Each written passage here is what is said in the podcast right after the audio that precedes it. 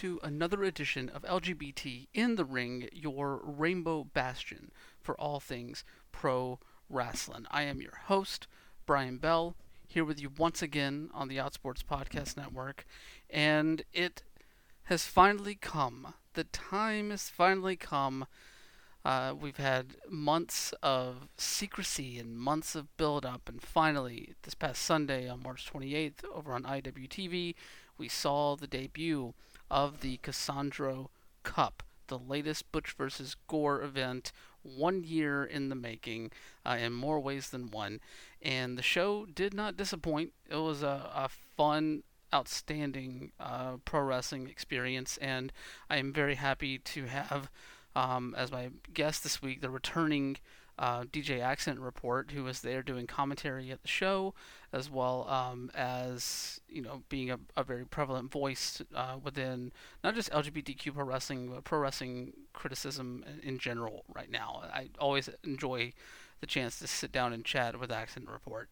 Um, and we're going to get to that conversation here shortly, but I do want to touch on a couple of things before we get there.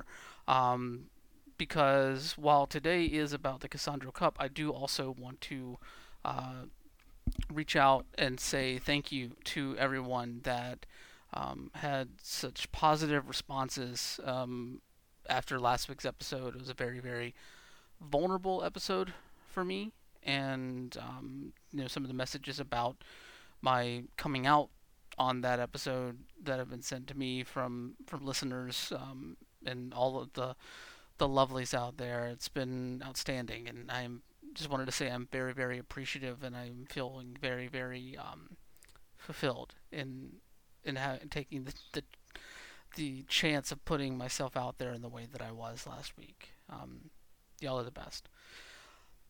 That being said, um, before we get to our conversation around the Cassandro Cup, there were a couple of things that did not come up in the conversation with DJ Accent Report that I wanted to, to touch on real quick regarding the Cassandro Cup.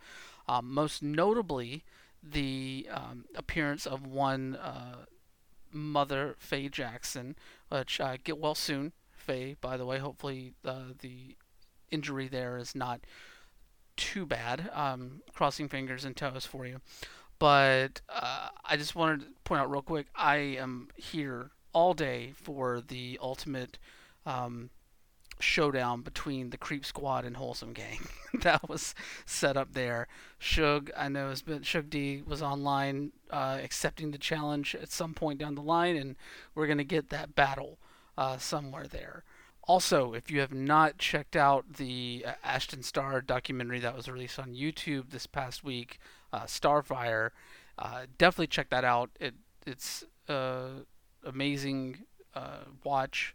Ashton is very very powerful in both um, telling his story and also having the vulnerability to to talk about not just the good but also the the bad and to see Ashton come out the other side as the such a strong personality and strong performer that he is in the ring that he showcased on Butch versus Gore. Um, say Butch versus Gore, uh, the Cassandro Cup. Um, it's it's a, an awesome uh, watch and, and just one of those kind of stories that is very very endearing. And staying on that topic as well, we saw during the the Butch versus Gore event a trailer for a upcoming uh, look at Cassius, past guest on this show from over in the UK, and I have to tell you, um, I can't wait to see what IWTV and Riptide are cooking up when it comes to a profile of Cassius. He is a outstanding talent over there, such a bubbly personality, but can go in the ring too, um, and also has ties to um, Cassandro a little bit as well. So, um, yeah, it's just it's all around outstanding, and I cannot wait to see what comes out of that. Uh, hopefully, we'll get a, a, debut date here soon.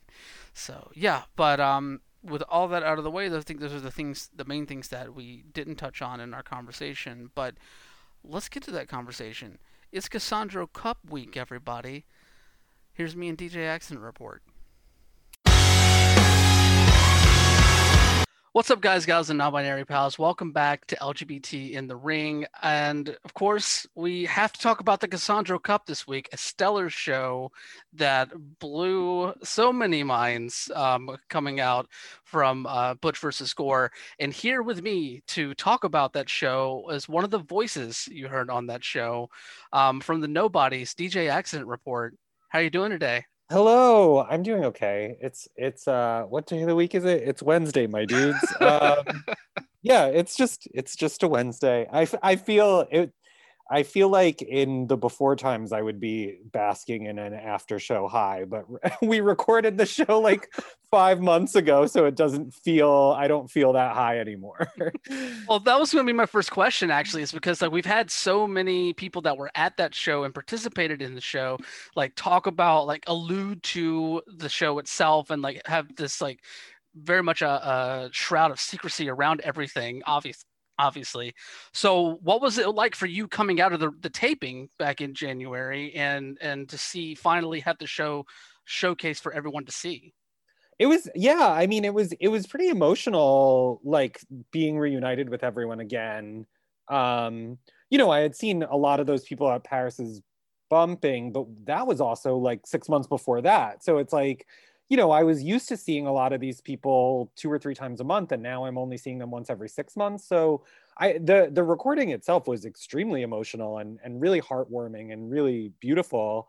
Um, you know, I, I I had fun keying on Twitter with everyone, but it's it's not the same as a real show. So um, yeah, it was it was. I mean, it was really encouraging it's really hard to get a sense of like I felt the show was such a beautiful success and I felt like it conveyed what everything that that was in Billy's vision but it's hard to get a sense of how people felt about it because not everyone tweets you know like we, everyone's in their weird little bubbles by themselves. So it's like you know I, I could watch the hashtag trending and that was so exciting but i didn't know if people were actually watching it or enjoying it because it, like i just don't know the scale of it in the same way.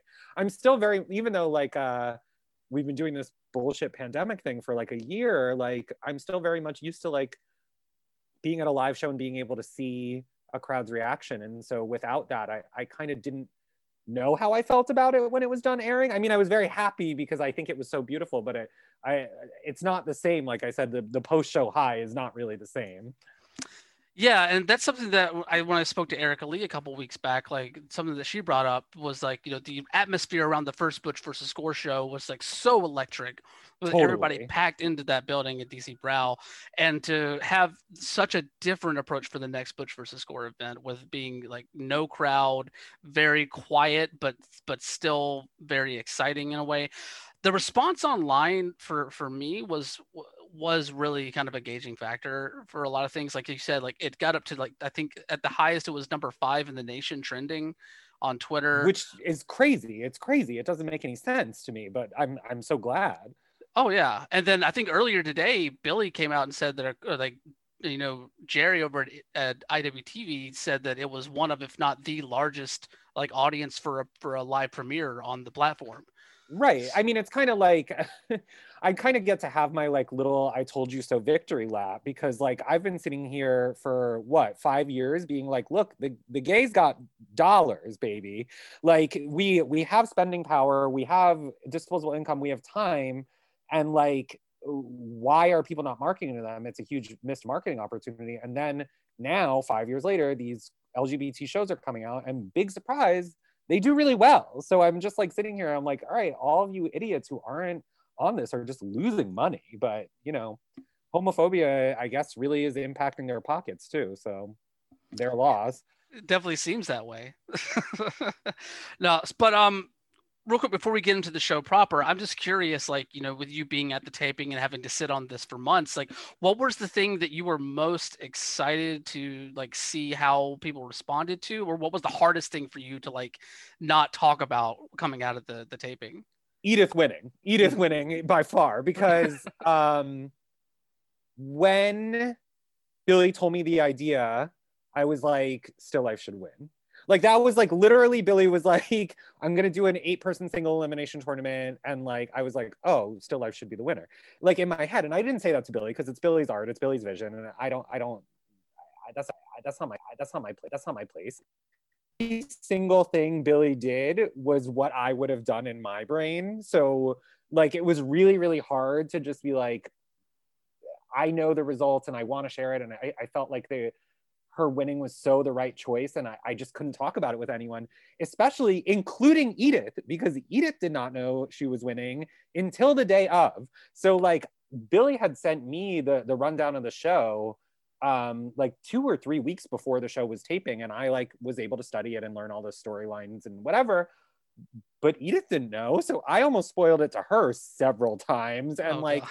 so that was really hard to sit on but the, the whole thing was i mean the the list of competitors sitting on that was really hard you know like the day of i was taking photos with everyone just like hanging out and like i couldn't share them you know like it was it was a lot it was but it, definitely Edith winning was the one where I was just like, oh my god, like people are gonna gag. well, I mean that's a perfect segue into talking about the tournament itself because like while there were other matches on the show and we'll get to those matches as well, the star of the show was the Cassandro Cup tournament, um, a tournament that ended up being seven person um, due to the situation with uh, Joshua Wavra, but um, a, a, tournament that delivered completely. Um, of course, Edith Surreal uh, winning the Cassandro Cup in a stellar final against Ashton Starr, who honestly, like, I loved Edith in, in the in every match that she was in in the tournament. Ashton Starr was the MVP of this tournament to me. Um, which person mm, mm. like it's just one of those things where like every time Ashton shows up to a major event like this, um, he shows out every time. And like it's I know and he gets he's he I've seen Ashton. I think the first time I saw Ashton was like at one of the Matter of Pride shows many years ago, and he was very impressive then. He gets better and better and better and better and better. Like yes. every single time I see him, he's stronger. He's capable of doing moves he wasn't able to do before, and he's he's more fluid. He has a better understanding of in ring psychology. He's just so talented in that way. Exactly. Like I love the opening match with him and Jared. Like just the trash talk back and forth, along with just how hard hitting that match was. Was just beautiful. The trash talk all night, honestly, personally, was really great. that's the one was, benefit that was one of those things. Crowd. Yeah, I was gonna say, but on the other hand, it would have been funny to have a crowd to kind of react to the trash talking too. Yes. You know, like I don't know. I mean, I think it, it, there was something the lack of crowd conveyed a seriousness to the event, which I thought was cool, but also like I I still obviously wish there was a crowd. Yeah.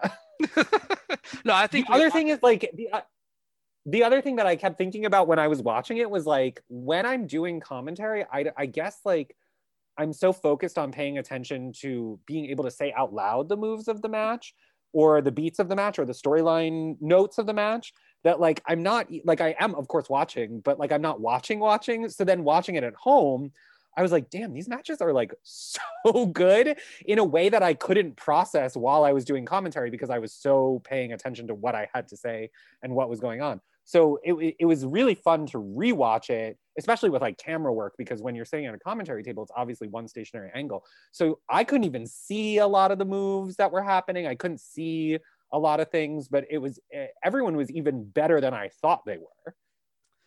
Yeah, no, I mean every match impressed. Like I and every match was a little bit different. Like I I loved Killian and Molly just just ham fisting each other. Um, Erica and um and Edith's opening round match was really interesting because like it seemed like you got a little bit more of a serious side to Erica in that match than you're nor- than you're used to seeing, but also like vague like little elements of Rama in there a little bit mm-hmm. too. So like it was just uh, fun to see different sides of people going in. Like and of course I'm always here for the like Atlanta match with AC and Ashton. Like that was just great for for a second round match there. Who's the Erica match was was so cool because Erica is like a technical master. Like, oh, yeah. and to see her and Edith do like a like a mat wrestling, like a good three minutes of that match is them mat wrestling. And I was like, and and you don't get to see that because, of course, like as was the whole thesis of the Cassandro Cup, like usually when someone like Erica gets booked in something, or even Still Life slash Edith, like uh, sometimes they have to play up their character a lot more and you don't get to see their technical proficiency and skill. So that was what was so like that's why the cassandro cup works so well is that you get to see the technical mastery of a lot of these competitors when that doesn't usually get to get showcased because so often these these lgbt performers are, are doing character work which is they're all good at too. Yeah. And, and i think you brought it up multiple times on commentary during the show about like the the the history of you know matches that did feature lgbtq talent like where it was played for humor or, or like you said much more like based on character work rather than technical wrestling skill. And we've seen a transition yeah, character work is like a generous way of putting it. I mean yes. like more often than not in the history of wrestling when there was a queer person they were the joke. They, they were the joke character. Yes they were like the Servbot on the mortal the the marvel versus capcom character select screen you know like they were they were not the the chances of them winning were non-existent. Mm-hmm and this tournament completely turned that on its head in a lot of ways. And it continues a trend that we've seen over the past year. Like that still life erica match really made me go back and think about the still life and dark sheik at the big gay brunch um, as like another match where it's like character is there but it is a technical wrestling showcase and they mm-hmm. blew it out of the water in, in that mm-hmm. instance too. So it only makes sense that you would have that carry over into an event like this, especially considering like the wrestling pedigree that you got from the first Butch versus Gore carrying into this into this show as well. Um, mm-hmm real quick, let's talk a little bit about, about, the name of the tournament, the Cassandro Cup, because obviously the tournament named in honor of the Lucha Libre legend uh, Cassandro.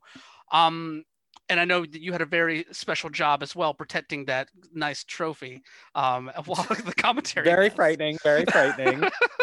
I, I like I I think people think I was joking, but I was actually my heart was pounding during that moment because I was like, if so, there if someone slips even a little, this trophy is shattered. what do you feel? Um, and this could be personal for you. Um, what what do you feel was the the, the significance of having Cassandro's name on on this tournament and having the chance to celebrate his legacy? Um, I mean, well, let, let me transition this into a plug. Um, I actually I wrote an essay about um, the meaning of Cassandro for LGBT people and the sacrifices that he made for the LGBT community. Um, it is currently available in a limited edition zine made by me, Sophia, Billy and Edith that is uh, available on Edith's uh, merch website. Um, and uh, all of the, the proceeds that we raise from selling that zine will go to GLITS, which is a organization providing housing and healthcare for transgender people. So um, go buy that and then read my essay about the meaning of Cassandro. But um, the the what I will say in a non-essay format is basically that like you know the idea that LGBT people were always considered jokes in pro wrestling um, and were not taken seriously, Cassandro is the first LGBT person to defy that. So in pro wrestling, you know, there, there was a Pat Patterson, he was not out at the time. There was a Chris Kanyon, he was not out at the time. Cassandro was doing this way before all of these other people. And so Cassandro was getting in there, and as an exotico, he was doing spots where he would kiss his opponents and it would be kind of humiliating for the opponent. But something shifted because Cassandro was not only so good in the ring, but also so charismatic that he, he started being viewed as a legitimate competitor and actually won several belts, was fighting for heavyweight championships throughout his career and really considered a serious competitor. And he is the first person to do that. So the name of the show really honors that legacy of like, we are not the joke characters anymore. Like we are not. Uh, we might have spots that are silly. You know, the Dev- Devon twerking in Envy's face is one of those spots that it's it's a silly exotico spot, but it was in the midst of a serious match where both competitors are evenly matched and showing their wrestling skills. So so Cassandro is really just the icon of of this movement who was doing this decades before it was it was even considered fathomable in the in the United States at least. Um, and also, you know, like Cassandro is a really spiritual person, and I think you can see that in his wrestling, not not just in like a sort of effervescent way, but there's something really magical about um, watching a Cassandro match, his new his more recent matches or his older matches, and and you can really see that the sacrifices that he made have been turned into a kind of like holy understanding of this art form. And and I am not a spiritual person, but talking to Cassandro, I, I felt a sort of spiritual connection to this person who who really did sacrifice their life, almost died several times in homophobic attacks. Um, they, they could have been killed several times throughout their career just for being an openly gay person in this industry and he survived it and he's still here and he's still doing it. So so i think there's a lot of meaning in in that name and i think billy really really thought hard about that choice when he picked that name and you know i i one of the greatest honors of my life was being able to interview cassandro and and i will never forget that that phone call i wish it was in person but um, someday I hope to meet him and and really be able to thank him. But I also might just be a blubbery mess in that moment. I don't think anybody would blame you. I certainly wouldn't blame you. I think I would end up in the same state if I ever did actually meet Cassandro in person. Um, for for me, like all those points are very much on on brand for for why Cassandro's legacy means so much and why Cassandro is such a endearing figure for not just LGBTQ pro wrestling but pro wrestling in general. Um, for me, like a lot of the the naming of the tournament does kind of embody Cassandro's approach now um, to pro wrestling, where you know a lot of his legacy now is continuing to pay what he learned and his knowledge and his spirit forward into the next generation of people. You know, I, I don't want to keep going back to the big gay brunch, but that match with Sunny Kiss at that show like had so much emotion tied into it, and you could see it on both of them at the end of it. Um, and I think like naming this tournament after Cassandro, kind of whenever he can't be there in person for it, is one of those things that kind of puts that that spirit into play for so many many other people that are going to be either participating in the show or watching the show. So like it was just amazing all around to see. Yeah, I mean the thing that cassandro really emphasized to me when I did interview him was that like yes there are are gay wrestlers. And yes, there will always, maybe not always, there will for a long time be a challenge in taking these people seriously. So you just always have to show them how good you are. And that was his lesson of like, you just have to be better than everyone. And turns out LGBT people are pretty good at being better than everyone. I mean, you're not wrong. um, so of course we have our winner, Edith Surreal, moving on to the IWTV Family Reunion down in Tampa on Mania weekend uh, to face the IWTV champion Lee Moriarty in a match we saw at, at Enjoy Wrestling uh, a few weeks back, which was an outstanding match. What are you looking forward to with that match um, coming up in a couple weeks? I must admit, I don't know much about Lee Moriarty. I mean, I've seen a match of his here and there. Um, so I, I would just be interested because Edith's a really tough competitor. Edith knows lucha libre moves. Edith is tall and lanky and can get out of pretty much any submission. Edith um, can put any like like I was saying in her like especially in that match with um, Ashton at the end. Like Edith's submissions are eight submissions at once. So it's always fun to watch someone try and figure out how to counter her sort of logic and and unique set of moves so I think that'll be really interesting. Um, I like I, I wouldn't be able to tell you what kind of style Lee wrestles in. Do you, so I, I, don't know. You tell me. Oh no, worry. Lee is very much a technical wrestler at, at his heart. Um, and like it's very mat based for the most part, very um submission based. A little bit of Jonathan Gresham mixed with a little bit of lucha libre influence as well. It's very much a similar style to Edith in a lot of ways. Just mm. he doesn't have the length that Edith does. So mm. it's one of hmm. those things where is I think this will be a great mat wrestling match, a great technical wrestling match, a lot of counters, a lot of submissions. Um, I, I believe that Lee actually beat Edith in that match at Enjoy with like a wrist control roll up. So it's one wow. of those, yeah. So it's one of those things where I think they're both of their styles mesh really, really well together. And I think that anybody who hasn't seen Edith, uh, that is an IWTV viewer, are going to be in for a big surprise with this match coming up on the 8th of April. Cool. I'm excited. you know, uh, what excited me the most was that Lee was excited about it. Yes. Because I, like you could, I could, you could easily see like, you know, like a IWTV champion, like not to you know blow smoke up Jerry's ass, but that's like a relatively prestigious. Some really great people in the past have held that title, so you could see Lee being like, like okay, this you know queer cop, who the fuck cares? But he seems really genuinely excited to get to fight her again. Oh, definitely, definitely. I mean, I think that they have. I don't know what what their relationship like personally is like, but like it's a battle of Pennsylvania. I mean, it's Philly versus Pittsburgh. Like, there's already mm-hmm. some some heat there, and they're both like mm-hmm. gifted technical wrestlers. I think it'll be a, a, stellar matchup there, and I'm glad that Lee is excited because like every everyone that I've spoken to about it is really excited for it too. Mm-hmm. Um, but um, moving on, we did have other matches on this tournament on this uh, show other than the tournament. Um, I want to save Billy's for a little bit later because that was a whole journey of a match there with Billy and Darius Carter.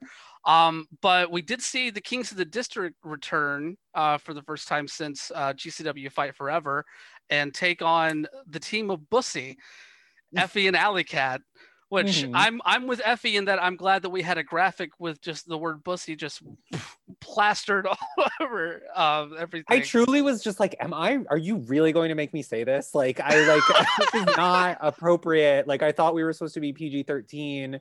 I don't know. I do. I, I I asked it on the show. Do straight people know what that means? Like, I don't. Whatever. Whatever point is it was it was actually one of the most fun matches on the card. I was i had so much fun watching it. And like me and effy always joke that like effy's i'm like effy you're in a tag match. Does that mean you're going to prance around the ring three times and then tag out? Because effy can be uh, a little goofy and a little silly but uh miss effy put in the work on that one. And and um him and Allie worked really well together as a tag team, and it was really fun to watch. Obviously, Jordan and Eel are eh, just so incredibly technically proficient and so Eel is so charismatic. Jordan is really frightening in the ring. Um, so it was it was such a funny clash of styles. It was such a it was such a fun match to watch. Um, this Eel definitely showed a new side of himself. This sort of like deranged character that he was doing. Like I don't I don't know if this is like a, obviously I'm like breaking kayfabe all the time on this show already, but like Eel is like a total fucking sweetheart out of the ring. And then like he really got in there and I was like, oh my God, who the fuck is this person? Like it was it was like a new side. And he played that character, this sort of like psychopath, you know, anime character, like really well. The red scarf on the green outfit is also like a good graphic detail. It looked great. Oh, for sure, for sure. I've really liked his like move away from like electric Eel O'Neill to this African American horror story Eel O'Neill. It's it's like, and I know that there's still elements of both that go back and forth. Like he's very much can be an enigma at times out in the ring. Like outside of the ring, I'm with you. Like he, I've had a couple of interactions with Eel, and he's just a sweetheart. But yeah, like there's just a new intensity to him, and I like I really enjoyed this. Like Effy like getting getting the heat and getting the hot tag to Allie and Allie just wrecking house um, in there. Um, I was a little bit surprised that Kings of the District went over in a way, but I don't know. I, I, also at the same time, like Jordan and Eel are legit, and and yeah. knowing what came later on in the show, like obviously, like that was that that made complete sense in a lot of ways. Yeah, I mean, look, Effy is probably one of the most charismatic wrestlers on the indie scene, probably one of the most talented wrestlers on the indie scene. But he, uh, in kayfabe and out of kayfabe, doesn't always take things seriously. so every time he loses, I'm just like, Effy, what is your win loss record? Like, how many times did you win this past year? And he's like, two. I don't know. He's like, I'm the most over person who never wins. And I'm like, probably true. I was to say, I did like you pointing out that his win loss record is like abysmal. So, yes. abysmal. No, but the, the, the tag match was great. I really enjoyed it. I'm glad to see Jordan Neal teaming more. Hopefully, we'll see more of them coming up in the near future. Um, and talk about a tag team that loves each other. They oh love each other. I mean, Allie and Effy obviously also love each other. I I, I can't even. I, I feel like I just want to like compliment everyone. Allie is like looking better than she's ever looked, and I don't mean like physically. I mean like her in ring work is incredible these days. She's oh, so yeah. smooth. Every move is so crisp. It's, she's just excellent. Yeah, it's like it's not that that it's like she's found a new intensity level or anything. It's just like it seems to be more on display rather. You can tell she's just more comfortable with herself and happier. Yes. Oh, for sure. For sure. Um speaking of someone who's definitely um uh confident in themselves, Envy Young and Devon Monroe in the battle for Butch versus Gore's sexiest. Um what do you want me to say? What do you want me to say? What are you gearing me up to say here? I'm just I know that you have uh, referred to Envy Young many many times in your past as your I was it your uh, petulant stepchild or something like that. Yeah, yeah. Sometimes when I hang out with Envy, I'm like, "Am I babysitting right now?" I, I've never met someone with a shorter attention span. It's fine. I mean, look, Envy Young is easily one of the best. Uh, again, one of the the best talents on the Indies. He looks like a star in every single match. He has such a mastery of wrestling as an art form. You know, I just wish he uh, could eat a slice of humble pie every now and then. and and like Devon is the exact opposite, where Devon is like so charismatic and so sweet and so charming, and then you talk to him backstage, and he's just like a little quiet and a little not mousy, but like just more reserved. And it's like it's it's one of those performers that just like he just comes alive when he like comes through that curtain. Oh, for sure, and and he definitely came alive in this match as well as Envy. Like it was just back and forth. Like you said, like there was little moments there of like character work, but for the most part, this was just hard hitting technical stuff. Devon had his his lucha libre influence in there. Envy with his striking um, was outstanding. Um, all around another fun match on this card. I don't I'm gonna be saying that a lot because like every match on this card was great there wasn't a single bad match. exactly, exactly. But I'm just glad to see, like, I'm, I was glad to see Devon again. Like, I know he's been doing some stuff at No Peace, um, and another place I know First Wrestling over in in his uh, neck of the woods in Minnesota. But I was really happy to see that that he got back on the Butch versus Gore card, and like this match was just, I don't know, it was really really good. I feel like it would be so easy if you were being closed minded to underestimate Devon too, because like the gimmick is so fun and good and he's so good at it but then like I, have watched some of his no peace death matches and this is just a like a trope of death matches. They they can sometimes be a little sillier. They can be a little more character worky. There isn't a real ring necessarily so that you can't do a lot of the moves that you would normally do. The spacing is harder to figure out so it's harder to do some of the more complicated moves.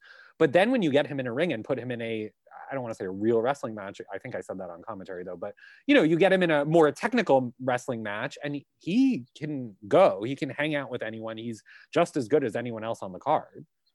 No, definitely. And even in that deathmatch setting, like you have obviously you have to like acclimate to whatever you're in, like you're saying, and at no peace where they have no ring, um, like I remember his match with Keita Murray down there. Like it was very much a story driven thing in a lot of ways, just simply built around like Keita wanting a kiss. And like yeah. and, and like and it worked out really, really well. Like they both like worked that story uh, amazingly, but at the same time, like had some fits of athleticism in there as well.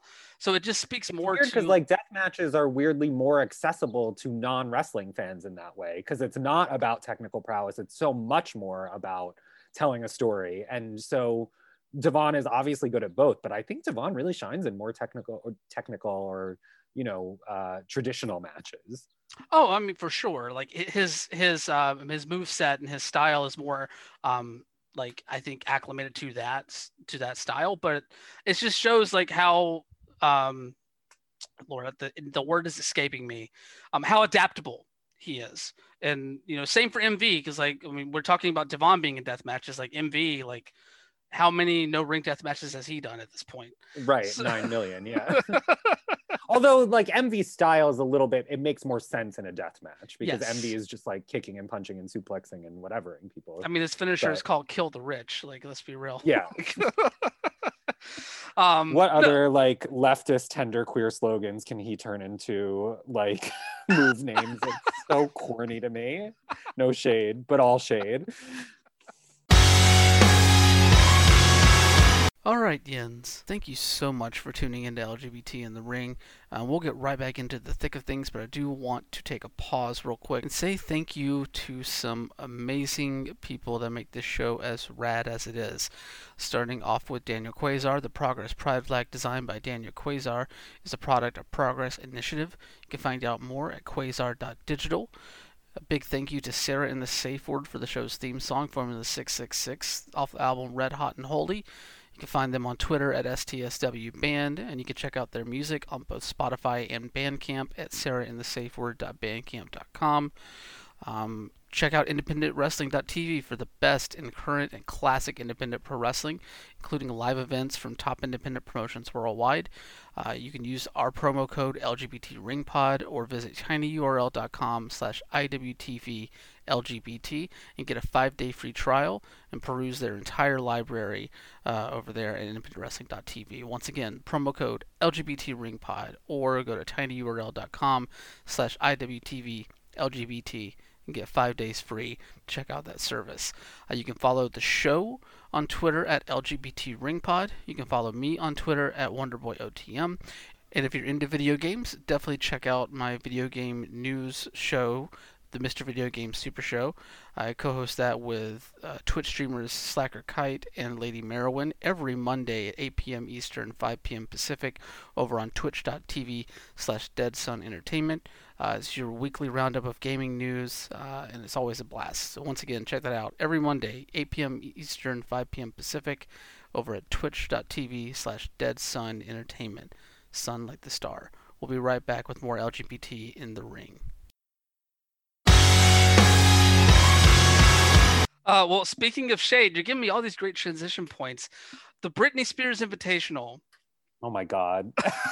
Where do we even begin? It was so it was such a carry. Um, oh my god. First of all, Eddie is my favorite person in the entire world. Um, Eddie's entrance is my favorite entrance in all of pro wrestling. Um, no one believes in the fantasy of wrestling harder than Eddie McQueen. And um, yeah, uh, I'm just going to go through it real fast. I mean, Brooke, um, I love anyone who can throw like a shoot punch. Like Brooke's punches, she would do these kinds of wind up punches, and uh, the the noise was just so beautiful. So Brooke really won me over in that match. I never met her before. Total sweetheart, total professional. Um, Corinne obviously is so powerful. She needed six people to take her down. Corinne is also one of the most charismatic people in the entire world. Um, Ariella, it was so great to see her again. I really miss Ariella. I know she's only in the Bronx and I could hop on a one train and go hang out with her, but that is quite a journey. Um, who else was in there? Oh, Russell, who wound up being the the unlikely fan favorite of the match, from what I could tell on Twitter, because Russell was just like screaming these like absurd, like I forgot I was in a wrestling match moments. I don't. Everyone was so good. Who am I missing? I'm missing someone. No. I think that sucks. There's there are five, so I think that yeah. that's all of them. Yeah, and like I think it makes sense that Russell was a bit of the star of this match because, like, let's be real, this match doesn't happen without Russell and Jared last year. Right yeah so like that like it's very much like a year in the making like a history lesson a little bit in the short history of butch versus gore with this uh with this match taking place. And like i was so happy to see brooke valentine on this card because like she is someone who like especially within like the lgbtq circles of pro wrestling doesn't always get a ton of play whether it be because she's in the midwest or because like she just doesn't get thought about as much but she is so good, so talented. She showed out. She showed out. She proved yes, herself. Big definitely did. And everyone, she's a younger performer, and that's clear. Not in a shady way, like she's just younger, but everyone all night that night was talking about how she was like such a standout. I'll tell you some real tea is that um, Jerry, who runs IWTV, is like very stone faced, not impressed by much um, does not crack a laugh very often. Not a very smiley guy. Very nice. Um, but but i and i could watch the moment sort of like uh, happening as it happened. When butch versus gore happened in uh, last year when two people came out to Britney Spears movie, music, that is when Jerry lost his shit. And I have never seen him like giggle like that in my life. And I think that was the moment where we were like, okay, so this match is kind of for everyone, but it's definitely mostly for Jerry. I I absolutely love that story. like I'm sure he must he have just thought it was so funny. I like, and not even in a homophobic way of like, oh, these faggots coming out to Britney Spears, like in a like totally like, yes, Britney, yes.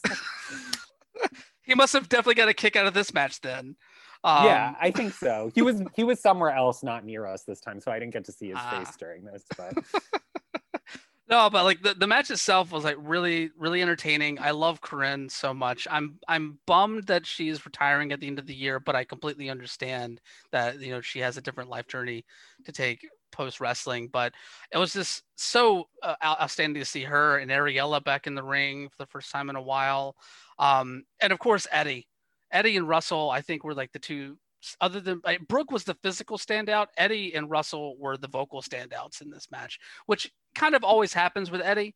Whenever, whenever he's in a match, like he, he just has some of the best one-liners, the best reactions um, in matches. And Russell, I can't think of like Russell.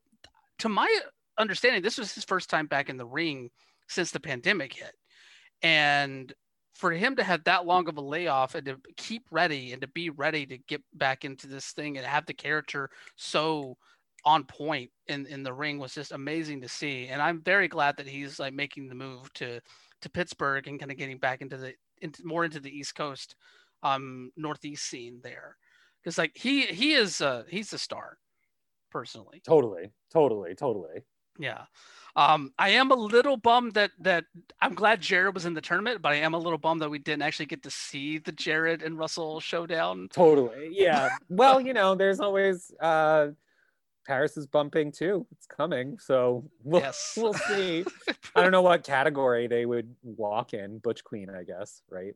Uh, yeah, I can see it. uh but yeah, like that actually brings us to our the last match the co-main event of the show. Um, Billy Dixon and Darius Carter, two out of three falls for the Chocolate City Championship. Um, of course, they like they clashed at Paris's bumping in one of the more emotional matches that I've seen in a while. Um, I know they had a match at Pro Wrestling Magic, so this was like a rubber match for them, and this felt like they went back and watched the Paris's bumping match and just wanted to up the um, brutality of it in a way and bump the emotional capacity of it. What was it like for you um, being on the call there and being in the building to watch the like Darius just continually beat down Billy until the the end of the match there? Well, let, let me again refer to how frightened I was of uh like 2 seconds before the match they were like you're in charge of making sure the cup doesn't get destroyed. I was like, uh, can Scotty do it? And Scotty was like, I am on a lot of drugs right now. Absolutely not. And I was like, hey, great. This is my responsibility now. Um, so that was my predominant uh, concern throughout the match. Um, you know, I, the match at Paris's Bumping was really difficult to watch. The match at um, Cassandro Cup was even harder to watch. I I every match was in the Cassandro Cup was really fun and interesting, but I I think what's so amazing about that show was that it was a full span of emotions because there was a lot of pain and and I don't mean physical pain. It was you could watch like the emotional pain and the emotional drama of that match and I I don't think I have a personal interest in in art that is about suffering and pain. I that's like if you've ever read my writing, that's like sort of why I'm interested in art. So seeing something that physically made me sort of nauseous and and like I there was a few times where I really did. I was just like, this is too long. And like I just like I'm uncomfortable. But like, you know, not all art is about making people feel good. So I, I think it was an important sort of thing to explore in the context of this show of like, what does pain look like? What does suffering look like? And and I, I found it fascinating, but it, it was really difficult to sit through. It really was and and like you know this is that's me both in and out of kayfabe. Like it, it was the noises billy was making were nauseating nauseating. Yeah. i i thought i like i was going to throw up. Like it was it was disgusting. And and you know like so I, I found it hard but in a in a really intellectually fascinating way.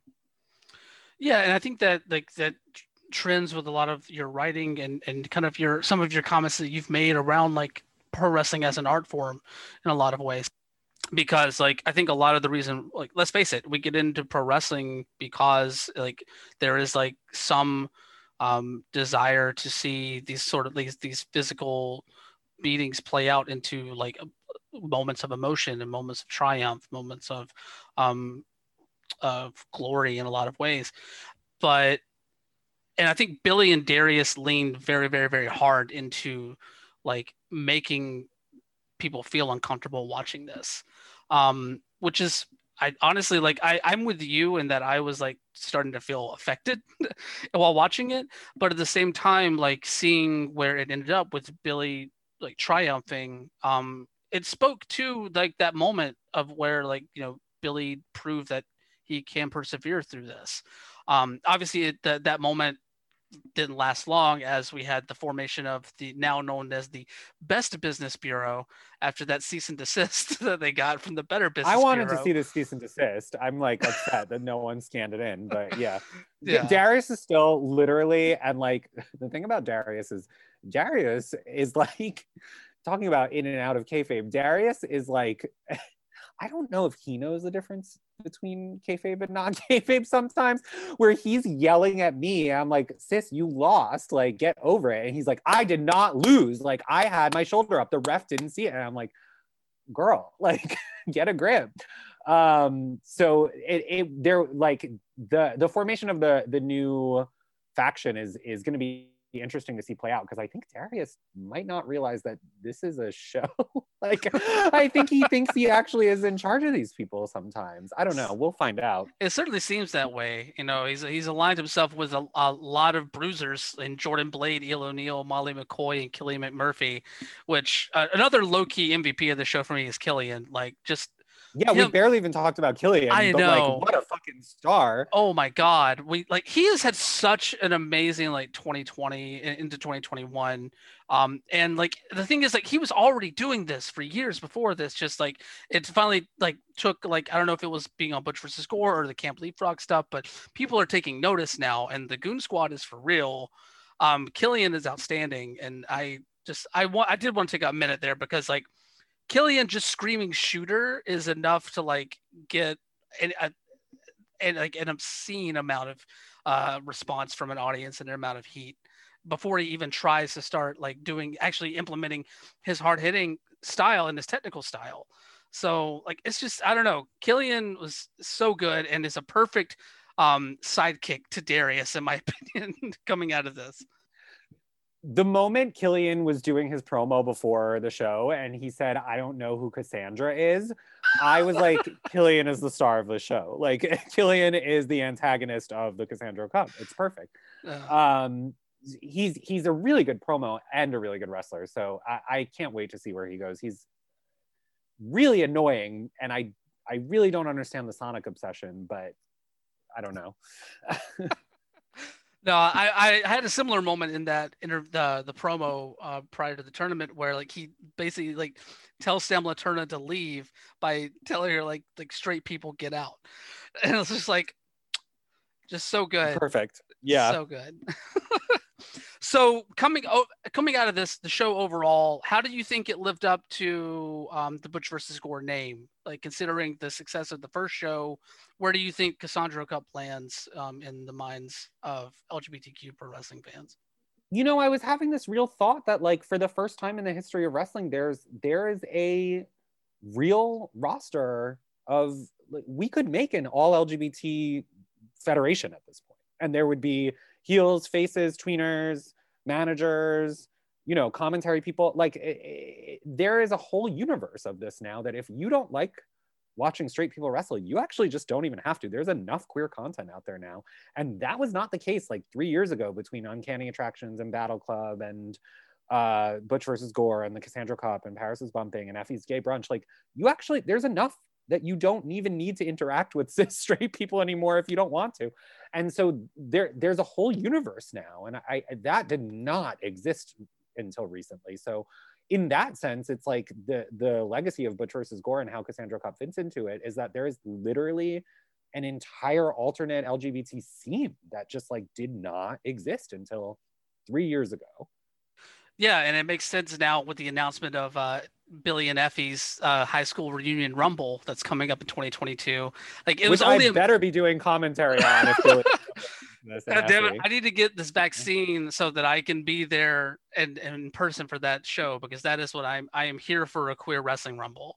Um, yeah, it'll be really cool. Even if I'm not on commentary, it'll be really cool. well, I certainly hope you are on commentary, and Thank I, you. And, and I do appreciate you taking the time today to sit down and chat with me a little bit about the Cassandro Cup Accent Report. Let everybody know where they can find you online and, and read your your projects. Thank you. Um, you can find me online, most importantly, at patreon.com slash the nobodies, where you can support the nobodies with money. Um, you can find me on Twitter at Eric underscore Shorey. Um, that's where I'll post links to most of my writing. I have a Substack, which is only fans for writers. Um, it's substack.judgment.com or judgment.substack.com. I can't remember which it is. If you find me on Twitter, you'll find it. Um, there's a lot of writing about wrestling on there. Um, and yeah, uh, I think that's it. I'm probably forgetting something. You could also check out The Nobodies, which is uh, an avant-garde performance troupe of which I am a founding member on youtube.com slash The Nobodies slash The Nobodies NYC, one of those, um, and watch our show, which should be coming back in the next few months in a new and improved format, let's say. Awesome. That's awesome to hear. And real quick, I'll give the URL for the zine too. Um, you can find that at eithersurreal.bigcartel.com if you wanted to pick that Amazing. Up. Yes. Yes, and a reminder that that um, every single purchase, the the profits are going towards a trans charity. So, um, if you think it's overpriced, uh, deal with it. well, thank you so much, X. Thank you. I'll, I'll talk to you soon. Have a good evening. You too. Take care.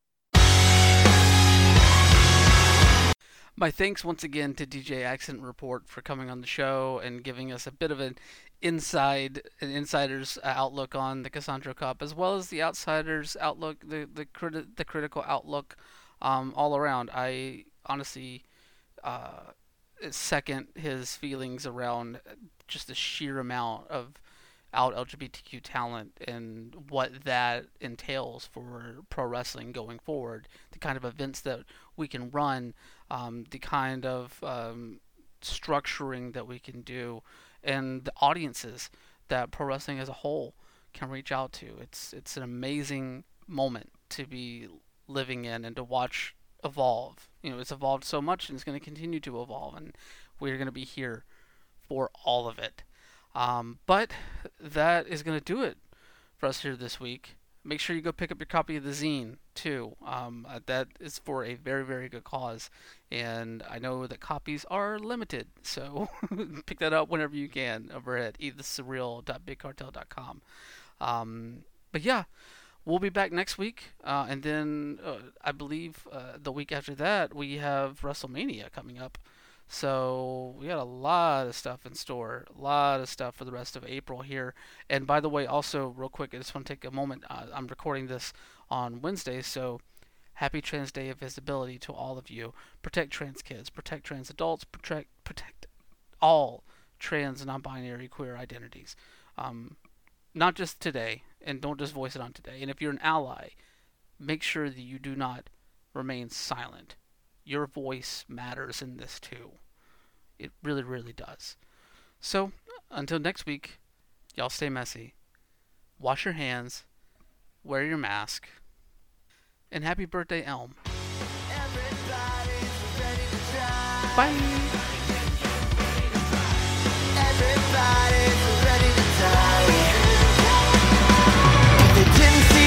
from the top of the bridge. She made a deal with the demon so her lover could live When the moon is high and the devil is shy Stick, it's the formula 666